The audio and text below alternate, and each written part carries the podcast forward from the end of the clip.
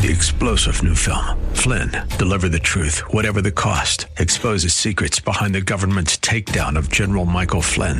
Flynn knew what the intel world had been up to. He ordered the first audit of the use of contractors. This set off alarm bells. He told the truth. He was the most dangerous person for Donald Trump to hire. They had to get rid of Flynn. Flynn, deliver the truth, whatever the cost. Available now. Watch it today. Go to salemnow.com. Salemnow.com. It's time for a conversation about the things we share in common our common hopes, our common fears, our common struggles. Together, we'll wrestle with the questions that we all have about the issues that affect our lives. This is The Common Good. Now, here are your hosts, Brian Fromm and Ian Simpkins. Welcome to the Common Good on AM 1160 Hope for Your Life. We're glad that you're joining us today on this Friday. It is almost the weekend. We are so close to it. Hope you've got big plans for the weekend and uh, glad that you're spending some time with us today. You can find us on Facebook at The Common Good Radio Show. That's The Common Good Radio Show. Lots of good conversation going on there. Uh, you can also find old shows at 1160hope.com uh, or wherever you get your podcast Google Play, Apple Podcast, uh, Spotify, wherever it is you get that. And uh, go ahead, subscribe, rate, review. And uh, thanks for those of you who do that. Well, usually I'm joined by Ian Simpkins, but Ian uh, is enjoying vacation this week with his family. And so it's been fun. It's been a good week of having uh, flying solo a little bit, bringing other people in. If you missed uh, guys like Mike Klemecki or Ashley Herr or others during the course of this week, uh, we would love for you to podcast it. One other one that we had earlier this week was Dan Ehrman. And uh, you know what? When I needed somebody else to join me today, I said, Dan, what, what are you doing on Friday, man? What are you doing? And, you know, you were like, oh, not a much. And you didn't know that the next question was, put the headphones on, man. Come get a mic. So Dan is joining me for the whole show today. Uh, we're uh, we're gonna have some fun today, man. So thanks for joining me. Oh, sucker born every minute. And no, and, and, if you're all are, uh, joining us right now, you're you're probably cruising home from work yep. on your Friday afternoon. Uh, enjoy the sun and uh, another good weekend here in Chicago. Yeah, we're looking forward to it. So, uh, if you remember, uh, Dan was here Monday or Tuesday. Now I'm losing. No, Wednesday. You were with us on Wednesday. And uh, Dan does a bunch of things, but one of them is host a show here on this station uh, called Leading the Church, in which he interviews a lot of po- uh, local pastors. We're, we're, we're, well up over 100 now, right? What, what number are we on? I don't know the exact number, but yeah, it's over 100. It's been uh, over two and a half years of uh, weekly interviews with, with pastors That's across awesome. Chicago. So you can find that at 1160hope.com. And it's got its own podcast uh, called Leading the Church. Encourage you to do that. Well, Dan's good. You know, in, w- the best way to, uh, I think, get those podcasts is we actually have an app. So if you go to oh, yeah. your app store and look for AM 1160, you can download that app and there's a podcast button there. It'll pop up on your phone. It's really easy to use. I love the interface there. See, friends, we can't make your job any easier. We like it's like we can't come sit with you in your car and load it for you. But other than that, we're we're about close to that. So uh, we're excited to have you join us today. Uh, so Dan, we're not just going to talk about you. We're gonna we're gonna jump into some stories of the day, and I found a really funny story. It's funny, but I want to use it as a jumping off point to something that I think is plaguing the church right now, uh, Big C Church. Uh, and uh, it starts with this: A-listers flock to Google Summit in private jets, mega yachts to talk climate change. Uh, let me give you some of the particulars. It says some of the world's most rich and famous have flocked to an Italian resort to talk about saving or the earth. Uh, but they're punishing her in the process. The billionaire creators of Google have invited a who's who of A-list names to the Sicilian seaside for a mega party they've dubbed Google Camp. And the three day event will focus on fighting climate change. Uh, so that's kind of the point of this. And it says this, and this is written a little tongue in cheek. It says, though it's unknown how much time the attendees will spend discussing their own effect on the environment, such as the scores of private jets that have arrived and the mega yachts that they have been staying on. Uh, the three day camp will cost the tech giant some $20 million. But according to the Italian press reports, the attendees were expected to show up in 114 private jets. 40 had arrived by Sunday, and this the paper crunched the numbers that found that 114 first class seats from Los Angeles to Italy were the camp guests. Uh, it talks about the CO2 in the air, and uh, so it's it's kind of making a jab at some of the uh, some of the hypocrisy here. And if any of you are wondering why I left names out, purposefully done. You just tag another million dollars on for carbon offsets, and you're good to go. It's, I mean, and so people are having fun with this, but but there is a hypocrisy that makes you go, "How'd she not see this? Like, how did we not all see this?" The answer might be they don't care or whatever. Uh, funny, scary, uh, scary, disturbing. When you first read this story, what are your thoughts?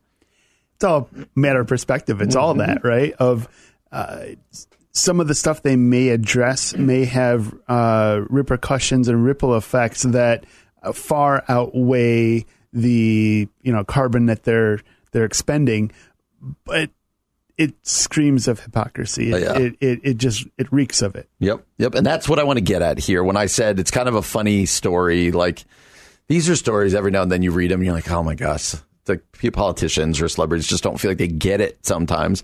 Uh, or care to get it. But uh, people say the same thing about the church and the issue of hypocrisy and the church church leadership uh, but also going down. So often we hear people say that like it's it's Christians who are most get in the way of people knowing who Jesus is, and and so jumping off, getting away from kind of a funny, ironic, just kind of ah, roll your eye story to a bigger issue, and that of hypocrisy in the church. How big of an issue do you think that actually is uh, for the cause of Christ, especially in our culture?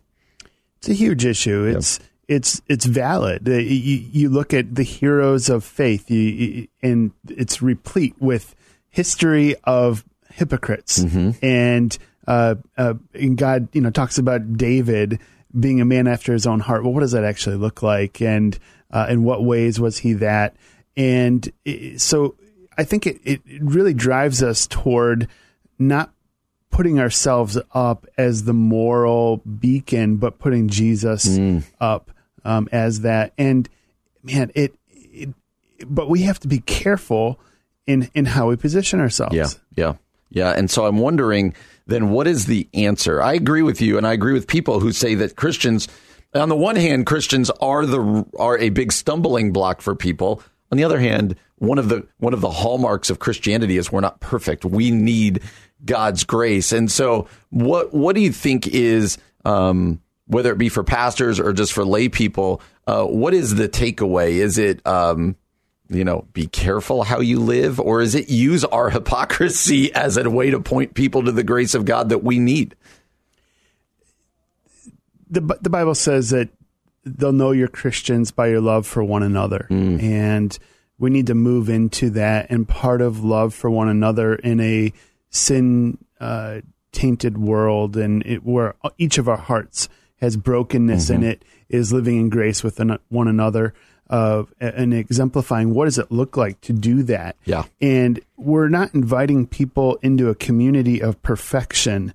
We're inviting people into this this journey on you know helping people people find their way back to God of yep. of people moving into um, engaging those issues of uh, the fundamental premise of Christianity is the offense mm. that I am a sinner, yes. that I need grace, that I have shame, that, you know, so much of our culture wants to say that, uh, you know, sin is not sin.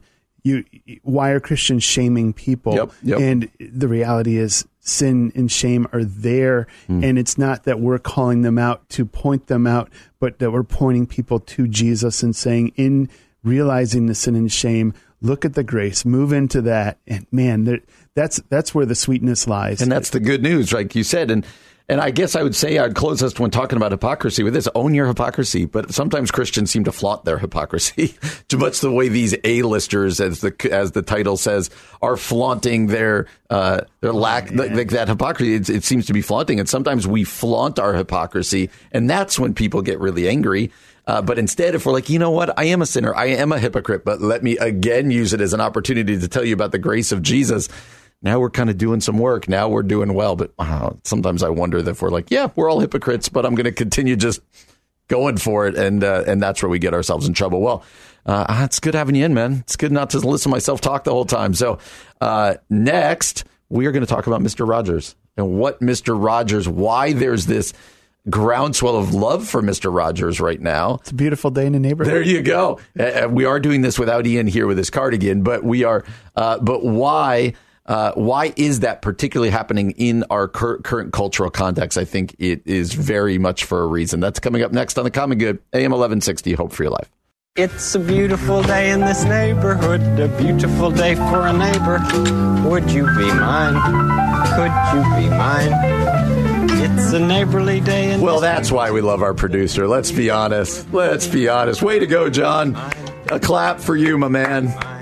he said it on break. He's like, I wonder if he's going to have it. And I just kind of was like, wait for You're it. like, Wait yes, I it. am. Yes, I am. Well, that music, if any of you who grew up in the, uh, I don't even know when it would be, 70s, 80s, uh, you know that very well as the theme music for Mr. Rogers. He'd always come walking in and, uh, and be, uh, that would be the start of his show. It's a beautiful day in the neighborhood. I thought I was going to have to sing it, so we thank you for finding it instead.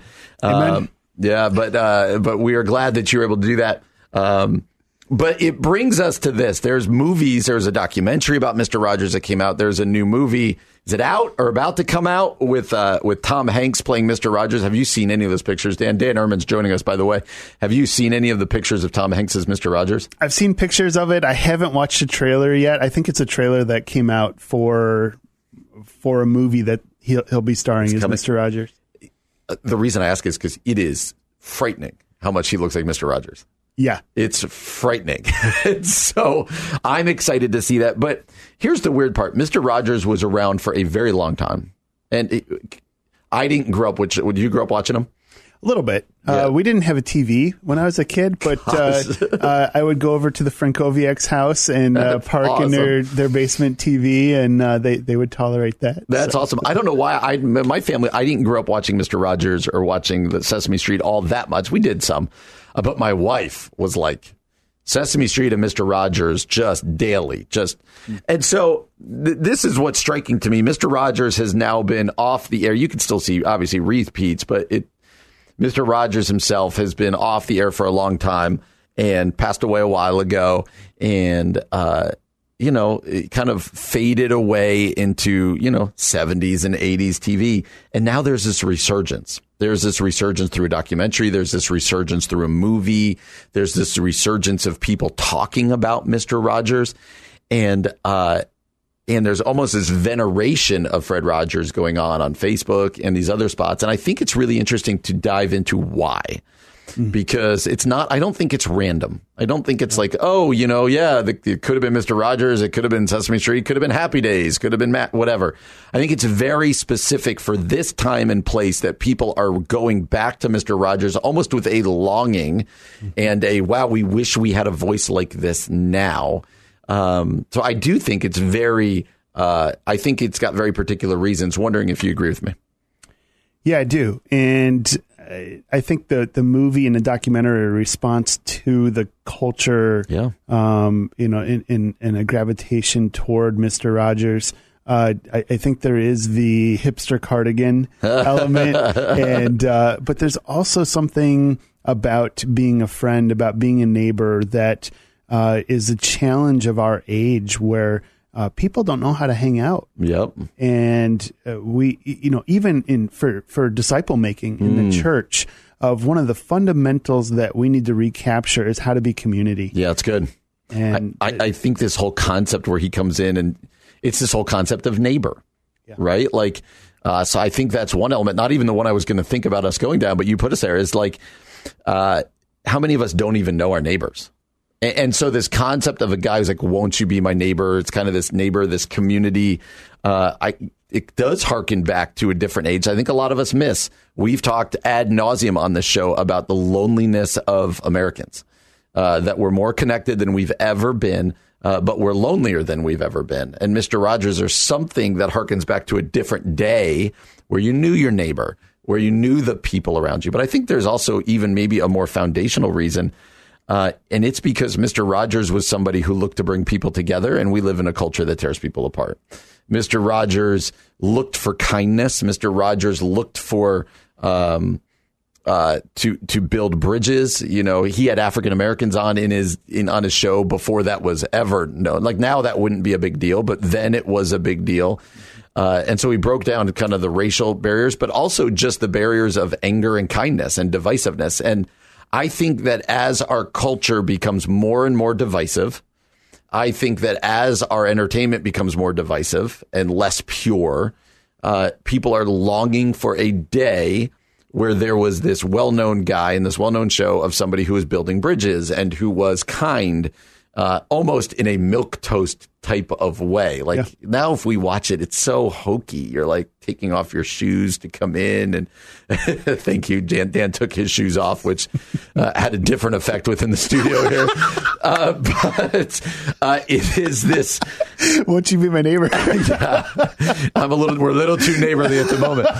Uh, but it's this day where people are longing for less divisiveness, yeah. and I wonder if it's less about. So I wonder if you think that's true, and then the question becomes how do we play that role in people's lives? That's right. If you want to get a following, you you get angry. You yep. you'll be a troll on Twitter, and uh, you'll you'll get people retweeting you. And uh, so, I mean, we we engage into that. We lean into it. We we self promote, um, and everybody's doing it, and it it becomes. Uh, uh, this this thing of like we recognize the hypocrisy in our own hearts yeah. in our own lives and uh, yeah, then we we want that purity. We want to see someone living out a, a neighbor that we'd actually want to engage yep. with, and like it, it's interesting to think about Mister Rogers and. Uh, what was it about his TV persona mm-hmm. that people really are, are, drawn into? Yeah, it's America Magazine um, wrote an article about two years ago entitled "In the Age of Trump, Can Mr. Rogers Help Us Manage Our Anger?" And so they're putting it on Donald Trump. And I would say, I would say Donald Trump or not Donald Trump. I think we have an we have an angry culture. I think he's more of a fruit of that and less of a of a reason for it. Uh, and so I would even rebrand this as in an angry culture, can Mr. Rogers help us manage our anger? And, and I think that we as Christians need to say, am I more Mr. Rogers in this scenario? Or am I more kind of in the stream of culture and I'm a divider and an angry person, or am I more of a peacemaker and a unifier? And uh, I think that's what people are longing for. And let me just give you guys uh, a little bit of Bible here. Uh, Jesus talked a lot about being peacemakers and unifying while still standing up for what's right and what's wrong. And I think people see in Mr. Rogers somebody that isn't really active in our culture. And I think that's a wonderful spot where the church has to step in on the flip of that, though, you can also see Jesus have his Trump-like moments sure, where sure. you know he'll call out uh, the powers that be, and, and, and so you know that call to follow Jesus is not a call into uh, just meekness. No, for sure, um, for sure. And, and uh, but it's but it's also something where like both of those things are at play in being um, an image bearer of God, yeah. and so when when we've got a culture that's pushed so far uh, to to where we are now, uh, to have someone who's really uh, been steadfast eh, for for a, a lifetime, mm. there's something really attractive. There really that. is, and so I this we we would leave it at this. Uh, hey, Christian out there, are you a unifier? Are you a divider? Are you adding to the anger of our culture? Or are you doing something that's a little less uh, cultural and maybe a little more neighborly? Getting to know your neighbor, being a bridge builder, uh, being one who shows this kind of, even if it was hokey on that show, but still the concept of being kind, uh, being a bridge builder, being somebody who reaches out to others, being somebody uh, who loves other people. I think, quite frankly, we'll let, we'll wrap it up this way. I think people long for a day of Mister Rogers because there's a lot of Jesus in that, and uh, I think people are longing for it. So we'll see what if the movie does justice to it. I would encourage you to go look at the trailer and see Tom Hanks. It's a little creepy how much he looks like Mister Rogers, but uh, I think there's a lot to chew on there as to why people even care about Mister Rogers now. Uh, let's be honest, we've got better entertainment right now than Mr. Rogers. I don't think it's about his entertainment value. Yeah. And uh, it's something to chew on. So, well, coming up next here, one of the fun things on this show is we get an opportunity to interact with authors, musicians, and other people. We're going to do that next, talking to musician uh, Aaron Shust. That's coming up next here on The Common Good, AM 1160, Hope for Your Life.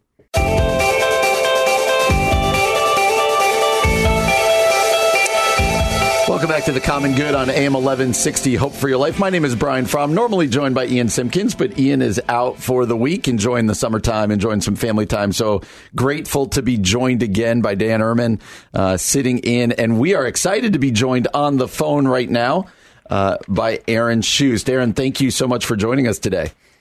Brian, Dan, my pleasure, my honor. Thank you. Absolutely. Just some background on Aaron. Aaron uh, is well known for such hits as "My Hope Is in You," uh, "No One Higher," "Ever Be," and if you uh, if you're aware, uh, you know at all of Christian music, you know Aaron well. Uh, and we're having him on because he's going to be in concert at Trinity Lutheran Church in Tinley Park on Friday, September the 27th, and tickets are already available at iTickets dot com. It's a small venue, just 500 people. We're going to talk a little bit about that, but just kind of an intimate show.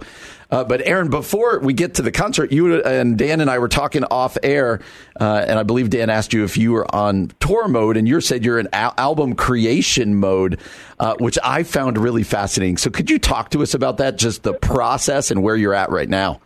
Yeah, well, the, that's it's a, it's an exciting process, uh, mm-hmm. and the process of album creation probably has so many facets in and of itself. You know, the thing that I was gonna I was gonna mention next was just the the concept of um, of songwriting. Hmm. Uh, and therefore recording it kind of feels like a time capsule you know you, you know like maybe I, I think of high schools or city halls they say let's take a couple things from this year we'll put it in a time capsule we'll bury it underground and a hundred years from now we'll open it up again and see what life was like sometimes you write a song um, in the middle of what life was like. And you uh, you work on it for a few months, and eventually you get around to maybe I'll record this, and then you do, and then the whole that whole process takes months. And by the time people hear it, you know you you've moved out of that season, but it's a legitimate time capsule for where your heart was and what God was speaking to you then. So even if you've moved on as an artist, yeah, um, someone's in that place, and someone needs to hear that today. Wow. So that's kind of where I am right now. I just finished the final mixes yesterday, so Congratulations. thank you, thank you. Um, just posted yesterday that it's kind of like all the songs are finished, all the sounds are in the right place, so the mixing process is like getting all the levels right and the volumes, making sure that something's not louder than something else if it's not supposed to be. Yeah. Um, so we just need one more coat of polish, That's mastering. You know, yes. the table's been built, it's been stained, it just needs that polish. There you go, and then it'll it'll be ready. Oh, that's awesome. What, with your uh, next upcoming album, how many songs are you expecting to be on it? Uh, there's gonna be there's gonna be 11. Uh, in all fairness, there's 10, and then one is a live version of one of the 10. So 11 tracks, um, and, 10. And when you put together an album, do you intend it to be kind of consumed as singles or as like an album piece, or kind of both? Kind of both. I'm such a fan of the album. Mm. So even even as I, one of my favorite things to do is sequence the album, which means simply put it in the in the best order possible. And as a worship leader, I'm always thinking of what's the song that people need to hear first. So I, I definitely cater for the people, those those few people left on this planet who actually listen to track one, to yes. track eleven, or whatever it is. Um, but I also realized that um, uh, for the past ten years or so, we've moved into a, a single yeah. Uh, as far as consumption and saying, "Oh, I like this guy. I'm going to buy track six because I like track six. Or uh, do we even buy music anymore? People no. are streaming now. So, yeah. right. But but in all in all fairness, I mean, people there. Are, get this. This is a good story. I met a uh, a twenty. I don't know. I'm going to guess 20, 20, 21 year old uh, guy who came to my concert last year well, excuse me, last week. And he, uh, at the signing table afterwards, he handed me a CD for me to sign. He couldn't figure out how to open it. and, I, and I said, I said, I forget his name. I'm, I'm going to say Dustin. I was like, Dustin, is this your first CD you've ever purchased? And he just kind of like quietly shook his head, yes. I'm like, congratulations. so I, I, had fun. I, I, explained this is this round thing. You have to make sure that the shiny part is down. Yeah, you know, I'm explaining awesome. the whole thing because, I, um, but but there's so much, uh, you know, so many other people who they're, they're not going to touch iTunes. They're not going to touch digital because why would I touch? Why would I purchase something I can't actually yeah. touch? So it's you have to you have to do the singles, but not worry so much like you know I'll stop talking here. You can tell I'm excited about this. Yeah. um, but uh, like this, I think this album stylistically and maybe even thematically is more diverse than like within itself hmm. than any other album of of of put together. And I think uh, going back to that time capsule thing, I don't feel guilty about it because like this song, I wrote a song uh, as my uncle, well, two years ago, was passing away. Uh, and aside from a miracle, he was going to pass on into the next life, and I wrote a song about that. And mm. Um, it's not a worship song, but it's it's all of my songs draw attention to who God is. They they magnify God. They take you can't we can't make God any bigger than He already is, but we can get a closer look as if looking through a telescope, and that's what I try to do in my songs. Oh, that's awesome. So I'm wondering Uh, this might be a both and, but uh, what do you enjoy more the the creating process, the writing process, or the performing and the and the doing shows and being on tour? Is there one that you gravitate more one gravitate more than the Uh, other? I think probably uh, the recording process would t- would take first place because there's so much hope. Um, when you're in the writing process, there, there's there's a lot of excitement and there's a lot of desire for potential for for it to stir people's souls and meet them where they need to be met. Um, it, it feels like a vetting process because you end up right. I mean, for me, I don't know, maybe for every thirty or forty songs. Um, you know, five of them might survive to the recording process. Mm-hmm. You have this sense of these are the top. This is the cream of the crop and and yet people still haven't delivered their opinion. They haven't critiqued it yet. So you still have nothing but hope for these this cream of the crop. And, and all of a sudden, it goes from an idea on a on a out of tune acoustic guitar, mm-hmm. and now it's sounding really good. Now there's background vocals. Now there's strings. Now now it's sounding like it's an, an actual song. Uh, the performing process, uh, or, or part of the whole process. Um, is definitely the most frightening because now you're the most exposed. There's a chance that you can sing out of tune. There's a chance that the, the house system will collapse. There's a, there's a chance that your strings will break. There's a chance that people won't like it. And so that's um, that's always a little frightening, which is why, again, as a worship leader, I have to make sure that, and this works well with the songs that I write, my audience is God, and I'm worshiping Him. Yeah. If people want to join in, they're welcome to.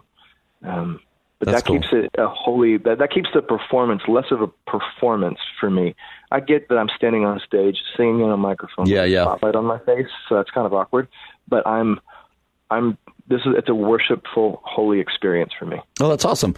So uh, we want to make sure to pub this concert that's coming up Friday, September 27th at Trinity Lutheran Church here in Tinley Park.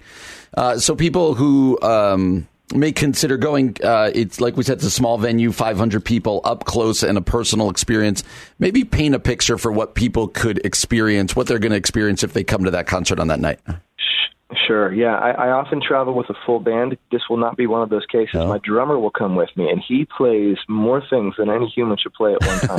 and it's, but it's not. It's it's it's interesting. I think for the people who are uh, interested in music, he's he's enjoyable to watch. We have a great time on stage together. Um, but uh, he he sits on a little cajon, which is like a square little box. that Yeah. you can hit. It sounds like drums, and he has a tambourine attached to his left foot. But I promise you, it doesn't look like a one man band. It's just a full sound for two people on stage. Um, and and I think by the nature of, of the of the intimate setting and and by the nature of it being a uh, a concert as opposed to a worship experience, there'll be some stories that we'll tell in between, and and uh, it'll it'll feel like a big living room. Hopefully, that's always the goal. Well, as a reminder, that concert is taking place Friday, September the 27th at Trinity Lutheran Church in Tinley Park. Uh, tickets are available at itickets.com. That's itickets.com. And uh, it says here they're very excited to bring Aaron to Trinity again for a small venue, up close, personal experience. Aaron, uh, thank you so much for joining us. This was really fun, kind of pull back the curtain and know about the process and how all of this works. This has been really enjoyable. Thanks for joining us. Oh man, my pleasure. Thank you, Brian. Thank you, Dan. Yep. Have a great day. Again, uh, that was Aaron Shust. His concert is Friday, September 27th at Trinity Lutheran Church in Tinley Park. You're listening to The Common Good on AM 1160. Hope for your life.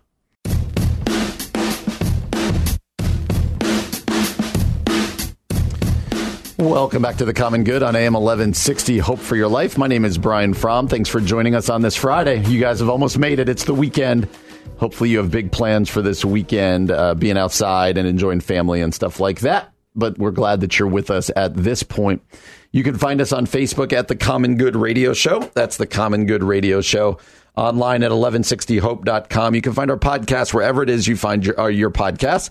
And uh, as Dan Ehrman, who's sitting in for Ian Simpkins today, re- reminded us earlier in the show, we've got an app. Uh, what's the app again? AM 1160? Yeah, just go to your app store, look for AM 1160, and it'll pop up. There you go. The app is easy way to get the podcast, other news, other things. And uh, If you ever get interference, by the way, like in the AM dial, it's a perfect way if you've got Bluetooth in your car. You can pop Oh, that yeah. in and pull that up. Friends, what we're saying is there are so many ways to listen to us. It's almost criminal not to. there, there, you go. I guess if you're not listening to us, A, you're not hearing this, but B, there's got to be a more uh, significant reason than you couldn't get us, I, guess, I suppose. So that should worry us. But uh, yeah, we, we are grateful for all of our listeners. We are, uh, it's fun to hear back from you. So you can do that at Facebook as well. Well, kind of a story that went viral, man. That was uh, that's funny. First, before I get into it, Disney World. You have a child. How old's your kid?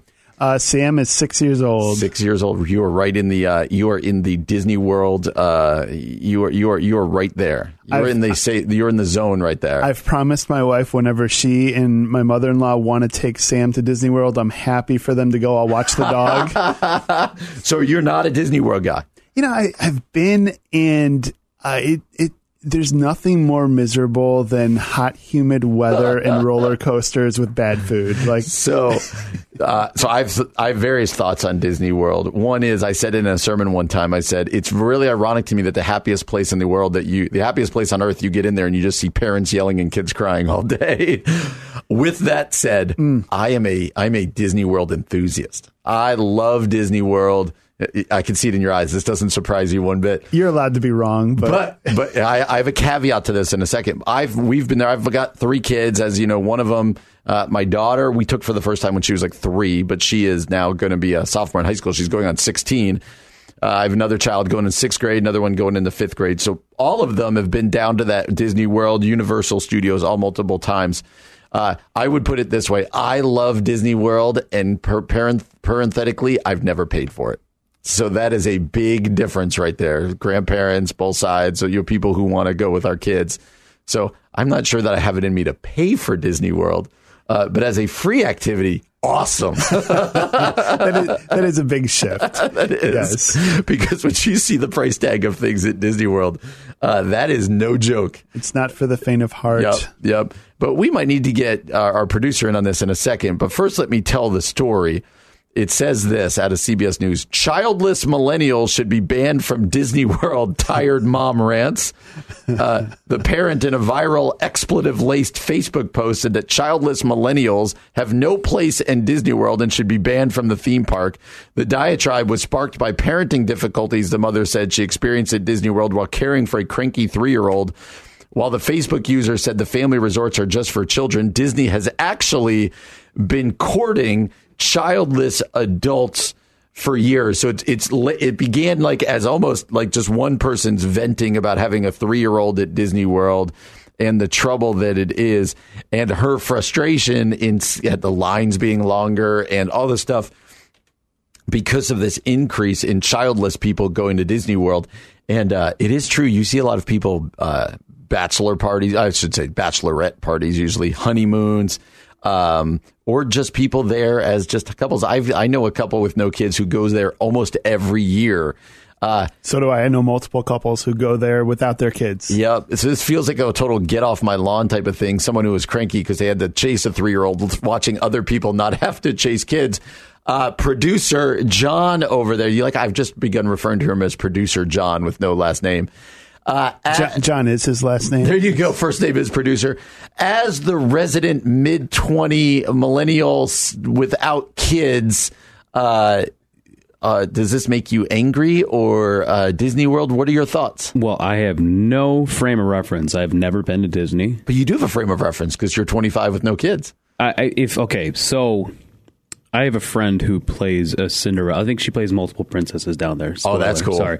So that's her job, and um, she takes pictures with more people my age than the children. That's wild. and I think it has to be. Yeah, tell fact, us why. It has to be the fact that they probably went there as kids, and Mm-hmm. I think we're living in this age of nostalgia. That's why we're seeing Mister Rogers. Just stuff. talked about it, yep. Yeah, we're, we're seeing uh, all these remakes of, of movies, uh, uh, like uh, live remakes of Disney movies and stuff like that, and that is sparking uh, people's childhood. And they're just like, "Oh, that was great," Um, and this place still exists. And Disney World's largely unchanged as far as the themes. There's still Mickey Mouse and Donald Duck and all those guys running around. The, all the Disney princesses that we all came to know and love uh, Cinderella, Belle, all those, and Yep. I think it just it resonates with people. Interesting. Okay. It- that So- may be even indicative of you know not to shift to politics, but like Trump running on "Make America Great Again" Mm. is resonant in that same theme of nostalgia. Yeah, Mm-hmm. yeah. So, John, if a buddy of yours or a group of friends were like, "I want to go to Disney World," do you think you'd go? Yeah, I would go for uh, like you said. You go for free. It's kind of like getting beer at a ball game. If you're not paying for it, sure. You know, I have to confess, I went to Disney in my twenties uh, with buddies, so I, I I'll I'll just fall on that sword real quick. Here's the truth. Here's the truth. Every parent. Here's the truth. Every parent out there knows right now. Everyone with little kids knows this at the moment. Disney without kids would be less magical. There is something magical about seeing your kids' eyes the first It's the time wonder, they walk yeah. in. There would be something less magical. Hundred percent, it would be more fun without your children. A- any any parent of a three year old, there there's like I, I extend grace for frustration Yes. of dealing with people who don't have kids in that context because it is hard work. It is. Uh, I have a friend who uh, said to me a while ago, said, uh, when you go away with your kids, that's a trip. When you go away without your kids, that's a vacation. and there is the difference. And so we thought this was a funny story. Um, but man, talk about get off my lawn, right? Like I've, I joked the other day, I've turned into get off my lawn guy here on the show. Uh, but this feels like this lady venting at. Mel- I think you're venting because your kid was throwing a tantrum, and you were you were a little angry and a little hot. And uh, No doubt. It- She probably wrote this blog while standing in line. there's no doubt about that, and it went viral. Uh, and so there, there literally are people being like, "But what's interesting here? Here, there's another question uh, in the short time we have." Part of this article, though, says that in reality, Disney World is spending a lot of money in advertising courting uh, millennials with no kids. Do you find that to be surprising at all? that's a huge part of the population up and coming of you know you've got you've got the um, you know tons and tons of people who don't have kids and eh, you know I, I've heard some people say that the biggest impact to uh, for, of the 20th uh, the 20th century wasn't you know nuclear war but was co- uh, artificial contraception and the impact of that in culture and life and uh, I think Disney is uh, recognizing some of the impact of that in popular culture and the money that's available Yeah. to people who don't have kids. Yeah, the expendable income, and uh, and here's the other deal: if they're having kids later and they've had a great experience at Disney World in their 20s, where are they going with their kids in their 30s? Disney is not dumb. No. They they were not started by. Hey, what does the winner of the people. Super Bowl say? Yeah, Going to Disney World. Yeah. Who's watching it? Yeah. come on. But you know why they're going? Because they're not paying either. they're getting paid to go. Well, that's a fun conversation with John, but also Dan Ehrman joining me. My name is Brian Fromm. This is the Common Good, AM 1160. Hope for your life.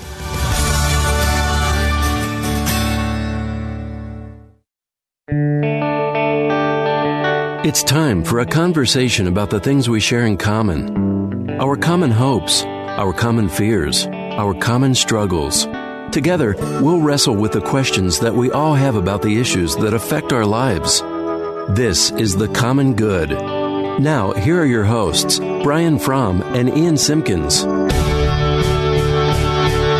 Welcome back to the Common Good on AM 1160 Hope for Your Life. Ian Simpkins is out today, uh, enjoying some family time and this summer, uh, in the nice weather of the summer. So, my name is Brian Fromm. I'm here with you, uh, joined today by my friend and coworker Dan Ehrman. So, thanks, man. Thanks for being here. Any big weekend plans? I think my wife will inform me. I think we're going to head to the beach on Saturday. Where do you go? plan. Uh, well, we live up in Crystal Lake, so Yeah. there's a couple beaches there in town, or we might up, head up to Twin Lakes, uh, where uh, there's family up that way as well. Nice. I love the beach. That's that. That is like the highlight of the summer. Having grown up where I did in New Jersey, it's the ocean for me. Going down the shore and like that's just, people are like, "What do you miss about the East Coast?" And literally something like the ocean, I think might be the biggest thing I miss. It, it is a pretty big thing. Yeah, I yes, I do miss the ocean and greasy flat pizza. But other than that, I'm pretty good. And uh, I am dragging a little bit. I went to two of the three Mets White Sox games this weekend. I'm a little too old for that now. Uh, that that's a lot. I think you can hear it in my voice too from yelling. I, I think I'm. I think I'm. I, I need to slow down a little bit. I got to remember I'm 42. No doubt.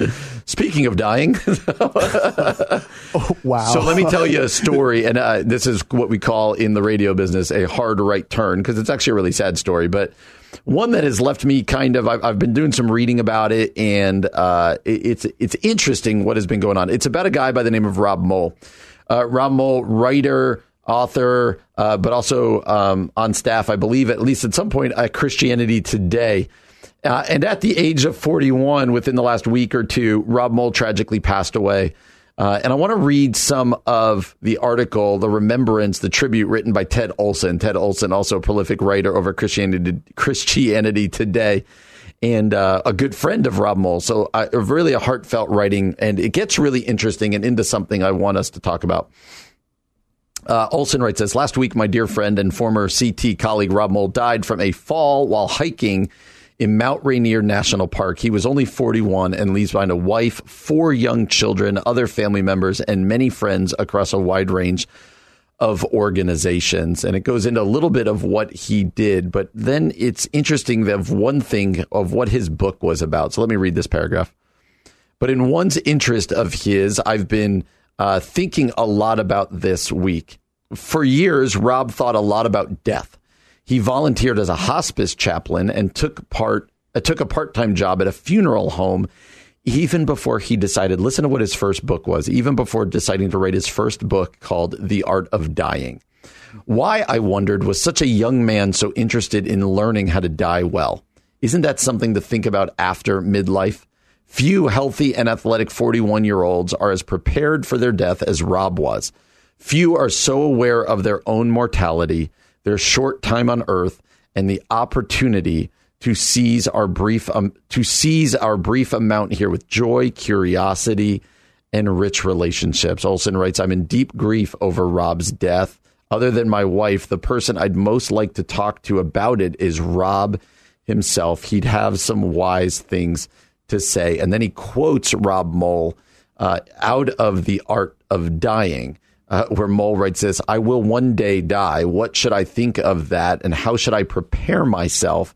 And how could I help someone near death if I haven't spent time considering my own mortality? And man, I don't know. And, and, and it's just really almost haunting, but in somewhat of a beautiful way that a guy who wrote a book about dying in his mid to late 30s a guy who worked as a hospice chaplain, which is literally one of the hardest jobs you can have because by the nature of hospice, everybody that you're working with dies. Yeah. Uh, literally dies quickly and soon. Yeah. Uh, he worked part time at a funeral home. Death was on this guy's mind, and then he dies young. It's a, it's like uh, it's almost eerie, but in kind of a beautiful way. But this writing, he says, "I will one day die myself." Uh, how would I help think about that? How would I prepare myself? This concept of preparing for death, thinking on our own mortality. Uh, what what role does that play? Do you believe, Dan, in in the Christian life? Why is this an important thing for us as Christ followers to actually spend time doing while here on earth? We don't want to look at death. We yeah. we um, we try to cover up our aging. Mm-hmm. we uh, you, you see you see the middle aged uh, a guy with a toupee or a second wife, yeah. and you know grasping toward uh, you know what was, um, and so we don't want to look it in the eye. Yep. We're we're not only afraid of it because who doesn't fear death, uh, but we also don't want to have to deal with it, and uh, it's not healthy for us yep. to to live in only life mode.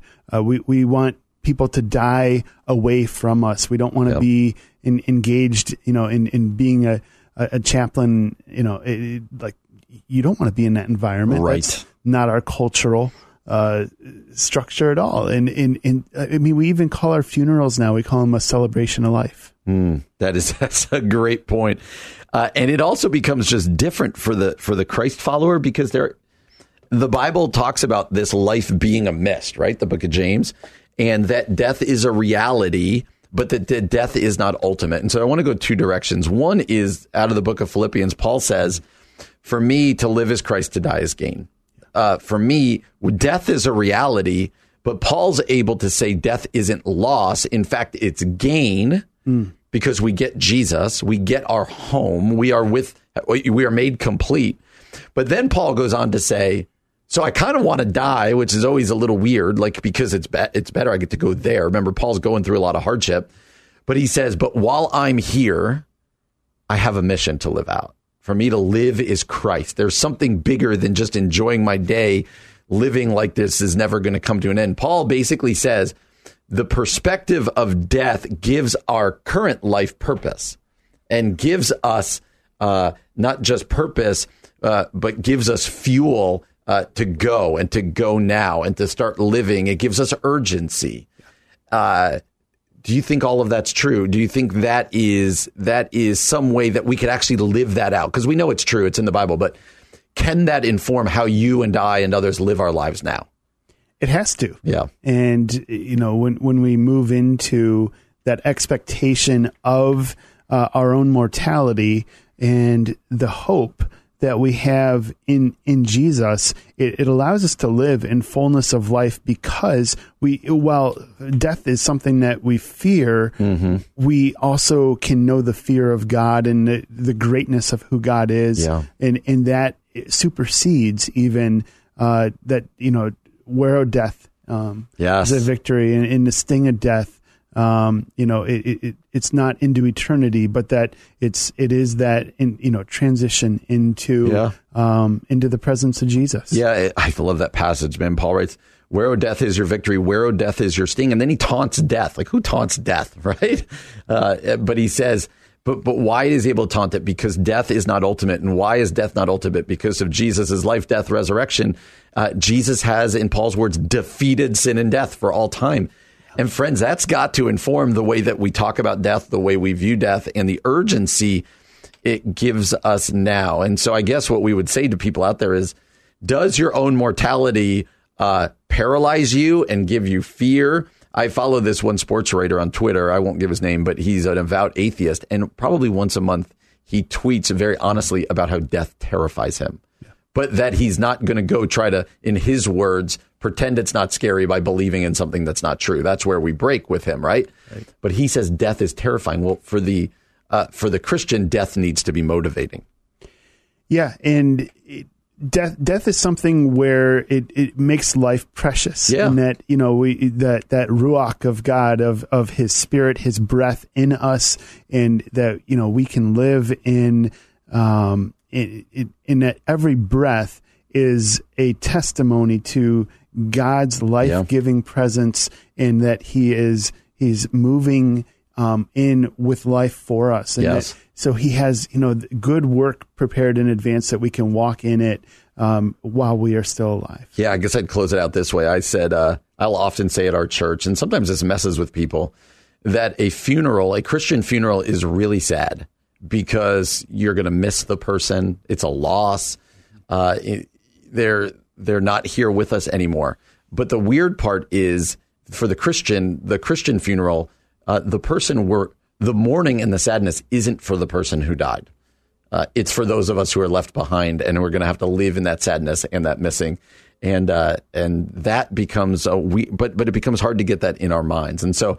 Uh, we did. We challenge you. We'd love your feedback. We'll post this story. We'd love your feedback at uh, the Common Good Radio Show on Facebook at the Common Good Radio Show. Well, coming up next, we are going to talk to Wesley King about a, an event going on locally later on next week called the Global Leadership Summit. That is coming up next here on the Common Good, AM 1160. Hope for your life.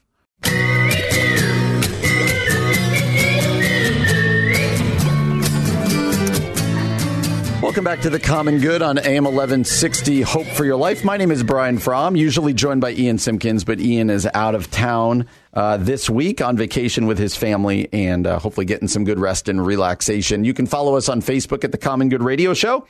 Uh, you can always find us online at 1160hope.com or find our podcast wherever it is that you find your podcast. Well, uh, coming up uh, in the uh, very soon near future is the Global Leadership Summit, something that, especially if you're from the Chicagoland, but it is now spread obviously nationwide over the last couple years, that you are fully aware of. And uh, to talk about the Global, Global Leadership Summit, we are excited uh, to be joined by Reverend Wesley King, the Global Leadership Network. Uh, on staff of the Global Leadership Network as a U.S. field director with church relations team. So, uh, Wesley, thank you so much for joining us today. It is my pleasure. Thanks for having us on. Absolutely, absolutely. For those who are unaware, I kind of swim in the in the in the pastor church world. So in my world, we all kind of know about the Global Leadership Summit. But for those who may not know, why don't you give us a little bit of background and tell us what the global uh, the Global Leadership Summit is? The Global Leadership Summit is a two day world class experience that is broadcast live from Chicago every August uh, to almost 500 uh, satellite locations in North America.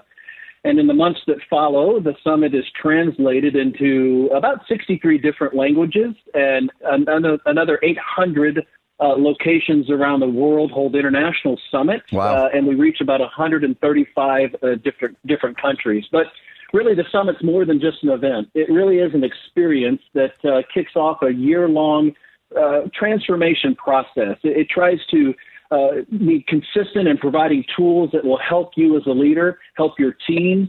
Uh, be able to apply leadership principles and to help you throughout the year to learn uh, together as you continue to sharpen your leadership edge. Oh, that's awesome! And you talked about how it's it's international and across also our country.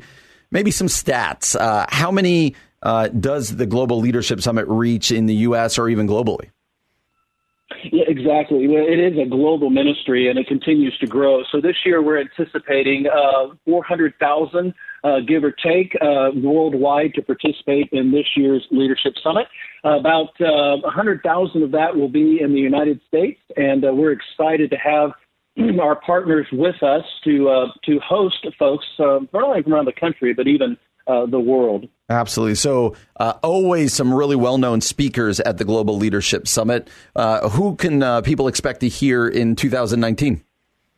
We have an absolutely incredible faculty this year. 16 individuals have agreed to invest in leaders around the world, and there are really just uh, too many to unpack all of them. But our headline leader and summit champion is Craig Groeschel, senior pastor of Life Church. Many of you know him. He is been uh, actually designated as one of the top 10 best CEOs by Glassdoor. Wow. He's going to be speaking twice this uh, summit, uh, and at the beginning and the end. His ending talk is going to highlight heart overhead leadership, and it's going to be absolutely uh, phenomenal. Patrick Lencioni is a familiar name for those who have yeah. engaged in the Global Leadership Summit in years past. He has a, a new book that he's working on. It's not finished yet, and so we're getting very fresh content on the subject of motivation and how it shapes us as leaders. So we're looking forward to uh, having some inside track, if you will, to this book that he's trying to finish that will be published uh, in short order.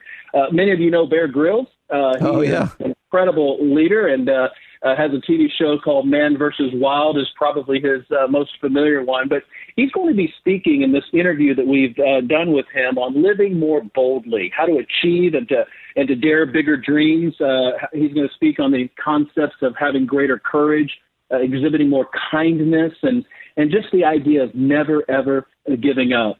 We have a few others. Chris Voss is a FBI negotiate hostage negotiator, so we're going to learn how to negotiate uh, in a in, in, a better manner, and uh, we're looking forward to having him.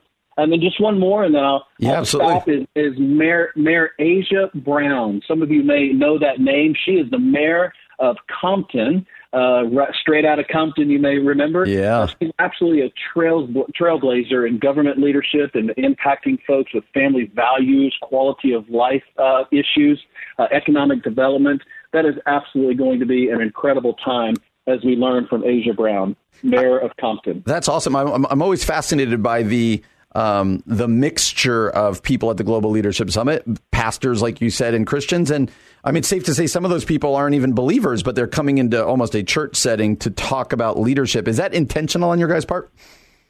It absolutely is. It, it, it's actually how God has organized the Global Leadership Summit. Certainly, we want to help uh, Christians and churches maximize their full leadership potential. But as God has organized this, the summit, probably because of the faculty and mostly because of the inviting uh, atmosphere of all of our host sites across the country and around the world, it is very attractive to people from all walks of life. Those who have a strong faith walk, those who have yet to cross the line of faith, maybe those that have a different faith walk, uh, people from the business community, from government, from education, uh, from the social nonprofit sector, and of course the church world, all come together all come together to learn in a common environment, in a common experience, common language, and it absolutely is an incredible thing where everyone is welcome. And we, we call people to a point of mutual respect. Uh, and in that in that environment, armed with enough humility, we believe that pastors can learn from business leaders, and business leaders can learn from educators, mm. and educators can learn from government leaders. Yeah. So it is absolutely an incredible environment that we have uh, to be together in the Global Leadership Summit. And this this uh, summit is uh, the 19th summit is August 8 and 9. We want to be sure to get those dates Absolutely. out there. August 8 and 9. August 8 and 9. Uh, who should come? Is it doesn't sound like it's just pastors. It's probably not just CEOs. Uh, maybe to the people out there listening who are going, is this for me? Uh, who is this targeted for? Who should join you guys at, at this? Well, the short answer is everyone. Mm-hmm. And I know that sounds like a pretty broad brushstroke, but, but here's what we believe leadership is about influence. And every single one of us influence someone on some level. And the world is crying out for a better brand of leadership. And so if you care about those around you, if you care about the organizations in which you interact, if you care about your church, if you care about anything getting better, if you care about your own leadership and the opportunity that, that you have been entrusted with to influence other leaders, the summit is designed for you, but it's also best experienced in community with other leaders. Yeah. So we want to certainly uh, encourage you to lead yourself well, to lead others, and lead organizations. But when you come together to experience the Global Leadership Summit, August 8 and 9, uh, with a team of people, the traction that you get, the, the, the experience that you have is deepened and it's greater. And uh, it really, everyone should attend the Global Leadership Summit. Absolutely. And, and then maybe with a couple minutes we have left, uh, if someone says, "Okay, I'm going to jump. I'm going to I'm going to go to this," uh, paint a picture what you think will happen in their life. How will they leave there being changed or having grown? Anytime that you present yourself into a situation and you open your heart up to God, mm-hmm. God always shows up. Mm. That's been my experience. And so anytime that I've approached something with an open heart, with open hands, with an open mind, it's amazing that some of the greatest lessons I've learned for life have, have I've learned from people that are radically different than I am. So armed with enough humility, uh, opened heart, open hand, open mind, mm. uh, transformation can happen. And that's really what we want to lead people toward is transformation. And that's what the Leadership Summit provides. It provides an environment and experience. Our host sites do an incredible job in, in, in opening and hosting people, uh, receiving people, and, and just provides an experience that truly leads towards transformation yeah. when people enter in with that mindset. Well, that's great. Again, the Global Leadership Summit is a two day event taking place August 8th and 9th. So it's coming up quickly here. Uh, Wesley, could you point people to? You said there's all these satellites, all these satellite campuses or satellite uh, locations uh, showing what's going on uh, at the live site. Where can people find where those satellites are and maybe register and find the ones closest to them? We have made it super convenient for you. Go to globalleadership.org forward slash summit. Globalleadership.org forward slash summit and on that website, you will find all of our host sites in North America listed. And we have made it super easy for you to register not only yourself, but also your teams. And okay. I, I might want to say that we have a number of students attending uh, oh. this year's summit across America in greater ways. So if you know a 12 through 17 year old, there is no greater individual than you can invest, invest in than than our than our children, if you will. So when they experience the summit with you, it absolutely is an incredible transformation opportunity. Well, that, that's outstanding. Thank you for joining us today, Wes. You've been listening to Dr. Uh, I'm sorry, Reverend Wesley King. He is on staff with the Global Leadership Network as the U.S. Field Director, talking about the Global Leadership Summit ta- uh, taking place August 8th and 9th. So coming up. And if you go to globalleadership.org forward slash summit, you can find all the locations and how to register. Uh, uh, Reverend King, we are grateful for you and are praying that the Global Leadership Summit goes well this year. Thanks for joining us today. Thank you so much for the opportunity. Absolutely. Absolutely. Well, you're listening to The Common Good, AM 1160, Hope for Your Life.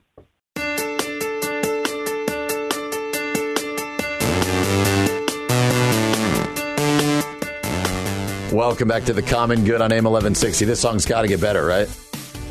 It, it, it, hang on. Because right now it's like weird. I don't think it gets better. All right. It's maybe the last time we Put hear that this one at the bottom of the Yeah, list. this, this one's leaving. Modest Mouse. yes. anyway, uh, coming to the uh, the end of the show, we're getting to the end of our Friday. Hopefully, you've got a big weekend planned for yourself. My name is Brian Fromm. You're listening to the Common Good here on AM 1160. You can follow us on Facebook at the Common Good Radio Show. Find our podcast, old shows uh, at our app, at the website, uh, or wherever it is you get your podcasts. Grateful to have been joined by Dan Ehrman today. Hey, thanks for joining me today, man. You got kind of called in at the last minute out of the bullpen. I said, hey, Well- instead of an interview, you want to do a whole show? E- Ian wanted to go to the Nickelback concert at Ravinia, and you know somebody had to cover for him. So he's going to both nights, I'm sure. And uh, yeah, talking a lot without him here. I've like, man, my voice hurts. I'm like, oh, I'm, I, I need, I need to call in. A, I need to call in a somebody else to be with me today. So I appreciate it. And uh, I want to talk a little bit. Uh, not about a, a story or an article, but a little bit more of your something that is very personal for you. And so I, I gave, I said, hey, can we talk about this? And you're like, yeah, sure. And uh, it is this it is that I know you love the church. You're very immersed in the church. Ian and I always talk about how, like, him and I are kind of in, like, we're at like ground zero of the evangelical kind of church bubble as pastors and radio people. Like, we know. So sometimes uh, you can be too close, uh, but you are too, right? You run a show called Leading the Church that has interviewed over 100 pastors in the Chicagoland area. We'd encourage those of you who've never heard it to go get the podcast and listen to it. Um, you can hear from great pastors like Ian Simpkins and Brian Fromm. yeah, he interviewed us a long time ago. Let me just say that. And so, uh, so all that to say, I mean, you worked with your dad uh, on a business that builds churches and helps churches who are trying to build and do new buildings or rehab buildings. Uh, you work at one of the biggest evangelical Christian stations in the Chicagoland. Uh, so all that I'm giving your resume as to why you're steeped in evangelicalism and in Christianity. Uh, and so this is a long runway to say you also attend not the main campus, but a campus of Willow Creek. And you have for how long? Uh, since I was married. There you go, which is. uh, so off and on for 10 years. Yeah. And, and I think the timing matters here because Willow Creek has, has also for years and years been the flagship church that pastors and churches aspire to be. Hey, it's Willow. We go to Willow conferences and we're taught how to do things. They don't say it this way, but you're taught how to do things the Willow way. And or taught not to do it the Willow way, exactly. depending on what, what camp you're in. Exactly. So. And I always felt a weird pressure, especially in youth ministry, when I'd go to the Willow Youth Ministry Conference going, I'm, I'm not very good at this. Like, what is it? That was more about me than them. They never said that. That was my own baggage taking that on. Uh, and all that to say, so many impressive things out of Willow. We just talked about the Global Leadership Summit last segment. That's. That is birthed out of Willow. But anybody who knows anything, not even about church, but in the Chicagoland over the last year to two, you know uh, that the the the head pastor, the guy who started Willow, the the celebrity, if you will, and I use that with air quotes of Willow, Bill Hybels, um, took a momentous fall. And it, this was the number one story in evangelicalism until Harvest came and kind of joined them with James MacDonald. And so, um, it, I don't want to rehash what happened at Willow, but sometimes in the church world, you can take this um, view that now that uh, because of what happened at Willow and because of Bill Hybels, that it discredits everything about Willow, and that anybody who still goes to Willow um, is is ridiculous. They've either drank the Kool Aid or they don't really care about church. You you start to get lumped in. That anybody who's really serious now, they got out of Willow and they're they're out. Well, you stayed. Uh, at Willow, uh, the campus. Where'd you say it was Crystal Lake? Yeah, Crystal Lake. We actually came back uh, oh. And we, we just before he came public with that, we had been exploring some other churches in the area, Yeah. and uh, the day that announcement came came out, Laura and I looked at each other and said, "We we need to go back." And that's what I want to get at. Somebody who takes church really seriously, loves the church, has worked in church, has served church. Somebody like you who who loves the church, loves the gospel. You want to see people come to Christ. Yeah. I want to hear the journey of not only we stayed but we came back. Like why uh, because I think it's admirable. I think it's too easy to beat up on Willow right now, to beat up on Harvest. There's a lot of good people there still doing good gospel work uh, for to advance the kingdom of Jesus and to see people come to Christ. Uh, and you're one of them. So I would like to know uh, why stay at Willow? Why invest yourself after all that they've been through? Yeah, you, Willow Creek has always been like this known entity, really from its launch. You know, yeah. since since if not the late 70s or early 80s for sure. And they have been either a poster child or kind of the uh, uh, the the uh, dartboard, depending on yep. depending on who you are and, and where you're at, and, and, more often poster child. It it really depends on what circles you're in. That's so. True. You know, That's I grew true. up in um, a pretty conservative church world, and dartboard. Uh, a little more dartboard than than not. Yes. Yeah, um, and you know you've got people who love Jesus on both sides of that, yes. right? So we're not here to uh, necessarily critique Willow, but also just to say that like this is nothing new to have controversy around Willow Creek. Uh, since the '90s, they did a study talking about how discipleship was kind of a shortfall for them. Yep, and they've tried to address it over the years, and we're even in a season now of trying to address it again. And and what does that look like? Mm. So, uh, it, it, like anything in life, to really get into the the weeds on it, it's complicated. It's Yeah. not something where it's like here's a black and white issue, and like everything that Bill Hybels did is wrong because now we've proven it. And it's also not like everything that Bill did is great because clearly it wasn't. Yeah. Uh, so that's complex. Yeah. There's not a there's not a, a easy uh, way to thread that needle. So for us coming back to Willow, I I really believe it was God said go back, Mm. and so we were trying to be obedient. Uh, we we came into Willow. Uh, you know, I, I grew up at uh, College Church in Wheaton, Oh, yeah. and um, uh, so great church. Uh, Kent Hughes is a preacher, Yep. and you know, really solid expositional preaching. And not many people who came out of that world would go toward Willow Creek, Yep, where yep. you know they've been accused of uh, you know a TED talk with a Bible verse at times, and and so like to go on that journey, a lot of it was family, and Yeah, it was okay. driven by relationship uh, for us, and so it was important to be in church with family, with extended family. For our son, who's a single child, to be at church with his cousins is such a gift Yeah. to have family in church. Um, in in so that's that's all part of the personal element element for us. Some of it too is that the church is a people, and uh, I, I think you know in in I, I like to look at a, a forest fire, and the the month after a forest fire.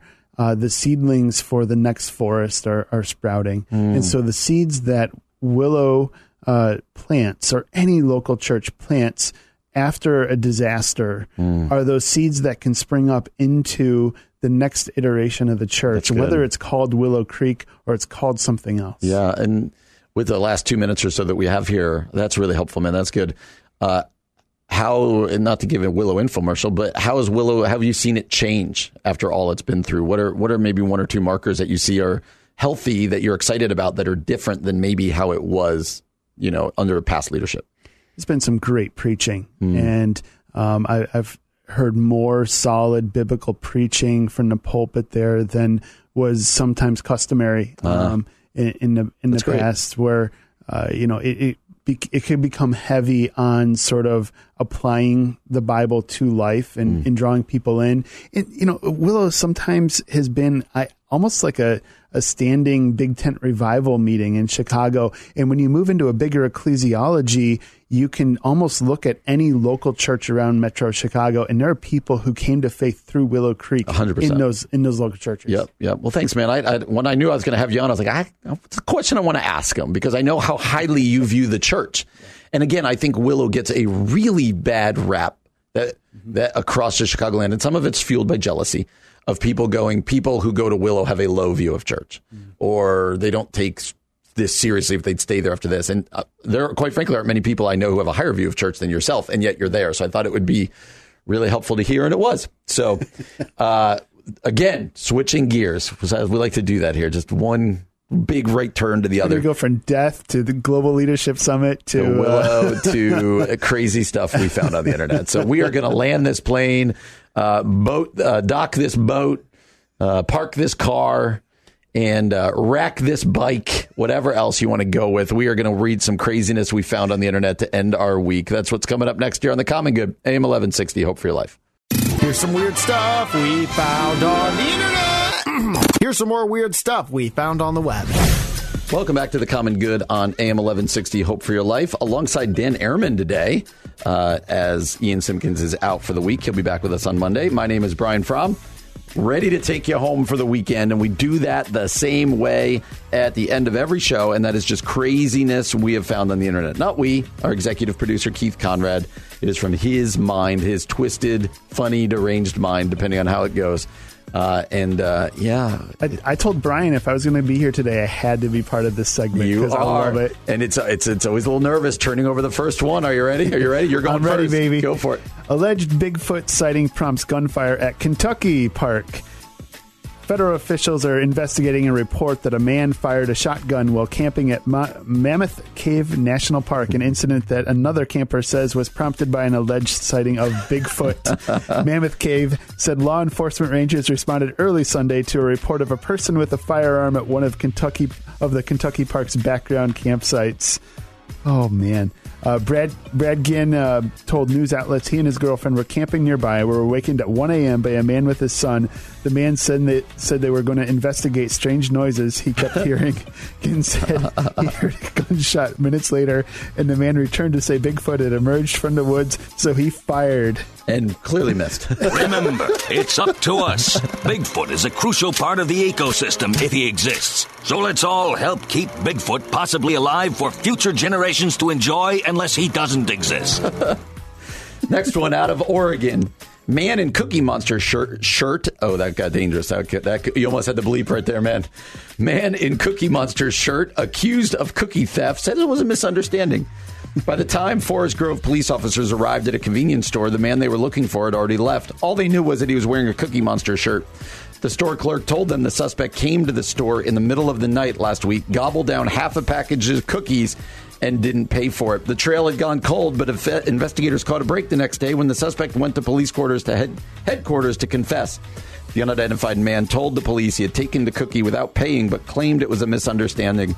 Officers weren't buying it and gave him a citation for third degree theft. C is for cookie. That's good enough for me. I mean, that was too easy. That was too easy for him. He's he could be a drop for everything. I love Cookie Monster. Go Cubs! Uh, yeah. uh, now we're off to Tennessee, where a woman finds intruder in home wearing her clothes, cooking food, drinking her wine.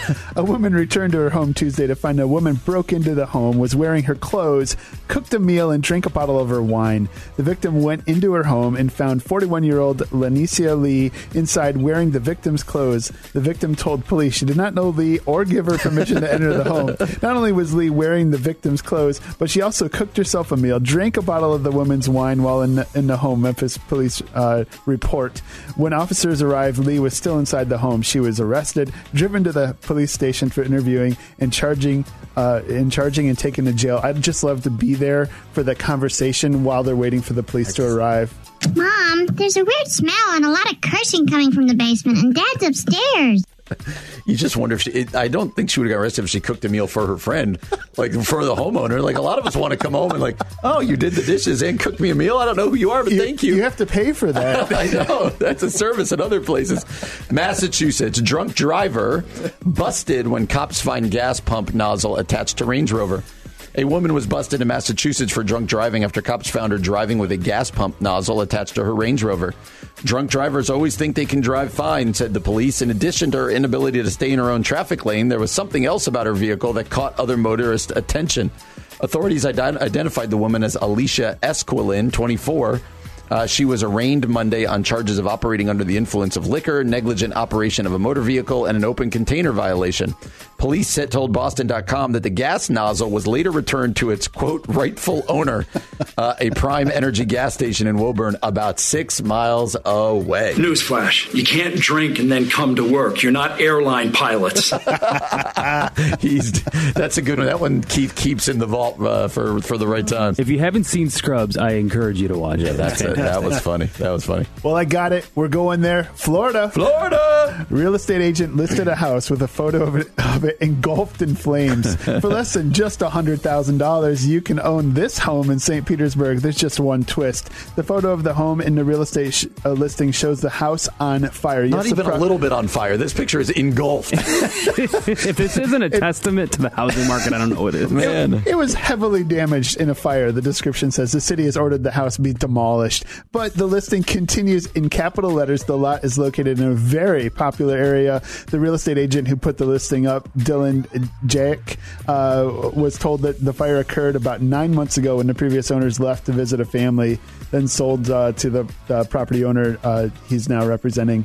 Uh, a lot of uh, expensive homes in this neighborhood. The listing continues also in capital letters. You can't find a better lot. There's not too many lots available in this area. But all I did was tell the truth. Of course you did. But there's the truth and the truth. Now, this is fabulous because they could have just listed it as a lot, but they listed the house just on fire, engulfed in flames. I guess I, it draws attention. I don't know. They It just drew got Keith's attention, that's for They sure. They did. Which tells you something. Dan, thanks for doing this, man. This was really helpful. Oh, I appreciate like, it. Just like our show, here we are going down. Downhill fast. Well, for Dan Ehrman and producer John, my name is Brian Fromm. You've been listening to The Common Good on AM 1160. Hope for your life. Have a great weekend. Three star general Michael J. Flynn, head of the Pentagon Intelligence Agency, knew all the government's dirty secrets. He was one of the most respected generals in the military. Flynn knew what the intel world had been up to. He understood its funding. He ordered the first audit of the use of contractors. This set off alarm bells. The explosive new documentary, Flynn, Deliver the Truth, Whatever the Cost, uncovers the facts behind this scandal. Flynn told the truth. He was the most dangerous person for Donald Trump to hire. I find out the worst enemy that I'm going to face in my life is right here in America. They took my assessment and they wanted me to change it. And I was like, I'm not changing it. They had to get rid of Flynn. With in depth interviews, archival footage, and never before seen personal records of the man behind the headlines. I just felt like I was drowning. Flynn, Deliver the Truth, Whatever the Cost. Available now. Watch it today. Go to salemnow.com. Salemnow.com.